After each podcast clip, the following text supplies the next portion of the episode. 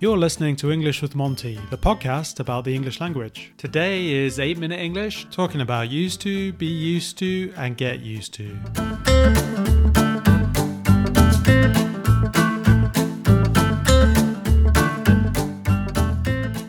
Hi there, welcome to 8 Minute English. We're going to talk about be used to, get used to, and used to with Gideon. Hi, Gideon. Hello, John. How are you? I'm fine, thank you. How are you doing? Very well. You've just told me just before this episode that you know quite a bit about this. It's one of those things that comes up regularly, my lessons. I find it interesting as well because it's one of those grammar points where the mistake is made all the way from lower level to A2 right up to C1 or C2. So get them confused because they look so similar, but in fact are very different. They are very different, aren't they? Yes, yeah. You're absolutely right, though. It does get confused across all of the levels. I suppose we should maybe start off with used to mean something of a past habit, isn't it? So that would be used to, and then you have the infinitive afterwards. So I could say, I used to live in the Midlands. That suggests that I don't live there anymore. That was a past idea. And it means that it's no longer true now, doesn't it? John used to be such a sweet child. Whatever happened to him? Is that what my mum said? It wasn't what you said. I know, I was imagining somebody said something like that.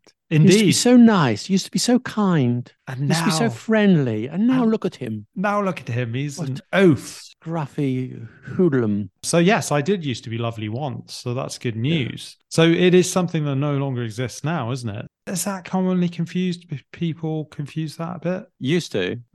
Well, once we look at the others, you'll find there is some confusion. But this part is quite easy, isn't it? Used to is used in two ways. Sort of past states. I used to live in London. And past repetitive actions. Such as, I used to go for a walk every morning before breakfast. I used to take the train to work. So, repetitive action. The other one is a state. So you've got a past habit or a past state, haven't you, in that case? Exactly. But obviously, both of those things don't exist now, right? So we are no longer doing those things. Maybe you should also give the negative, which I didn't used to. I think you don't put in a D, do you, after USE? I didn't used to like, I don't know, coffee, but now I love coffee. I drink it all the time.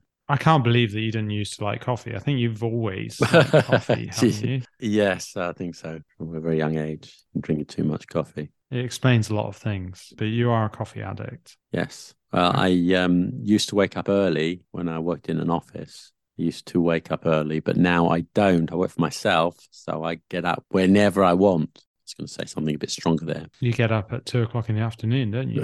Not quite. I still have certain obligations and certain appointments to make, but it's easier. So then we've got get used to. I suppose get used to is more talking about taking the habit, isn't it? Exactly. Acquiring a habit, acquiring some expertise. For example, you go and live somewhere else and something is new. So I'll never get used to the cold weather here in Alaska. I'm trying to get used to it, but I don't know. Never get used to the lifestyle in this place. It's like maybe when somebody comes to London, sometimes I have students, the tube is complicated, isn't it?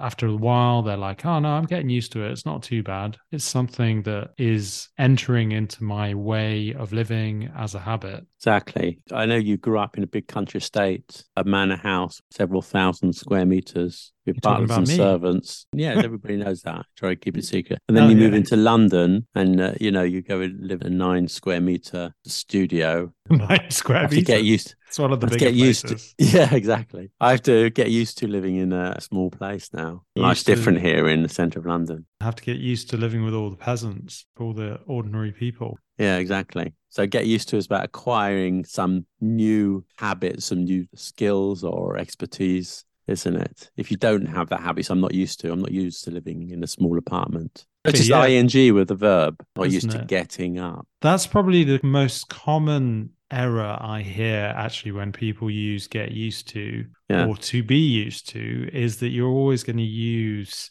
an ing form, aren't you, of the verb after to. To kind of works like a preposition, doesn't it? In this case, I'm not used to getting up early. I'm not used to living in a small flat. And it's kind of a present continuous because if you remove the used to, you see as a present continuous, don't you? I am not used to getting up early. I am getting up early. I'm not getting up early. So get rid of the used to. And it's still ing is a present continuous, but with used to in the middle. That's a good way of remembering it though, isn't it? Because you've got I'm at the beginning and then, yeah, you've just got used to put in the middle and then you're more or less present continuous with the used to chucked in between. The other way of remembering the difference is if you can put a noun, then it must be to be used to or get used to with an ing verb if it's there, but you can change it into a noun. For example, I'm not used to living in a small apartment. I'm not used to small apartments.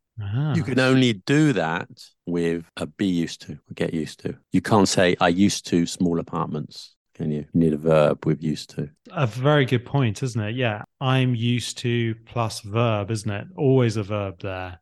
With those other examples, you don't need a verb. You can use a noun, which is great. Exactly. It really helps you out, that does. To be used to means that you've acquired the habit, isn't it? That it now exists. So often, I suppose we would probably say, so I'm getting used to traveling on the tube. And then a few months later, you say, I am used to traveling on the tube. Yeah. It's easy. It means you've done it. You've got the medal. You've got the certificate. You've bought the T-shirt.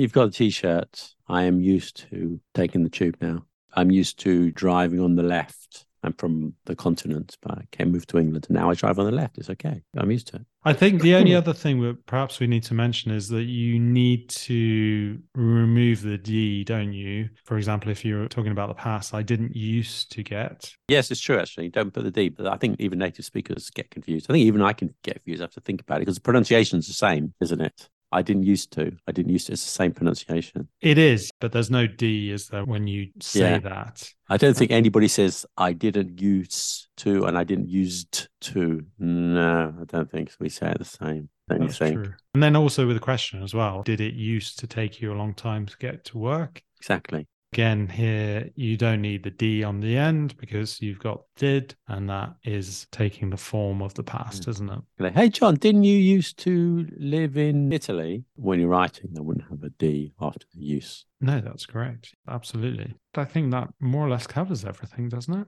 More or less covers it. I always say it's like Austria and Australia. They look similar, the names, but in fact, they're very different places. They are. They're super different. Kangaroos are from... Kangaroos are not from Austria, that's for sure. Maybe snowmen, they're from Austria.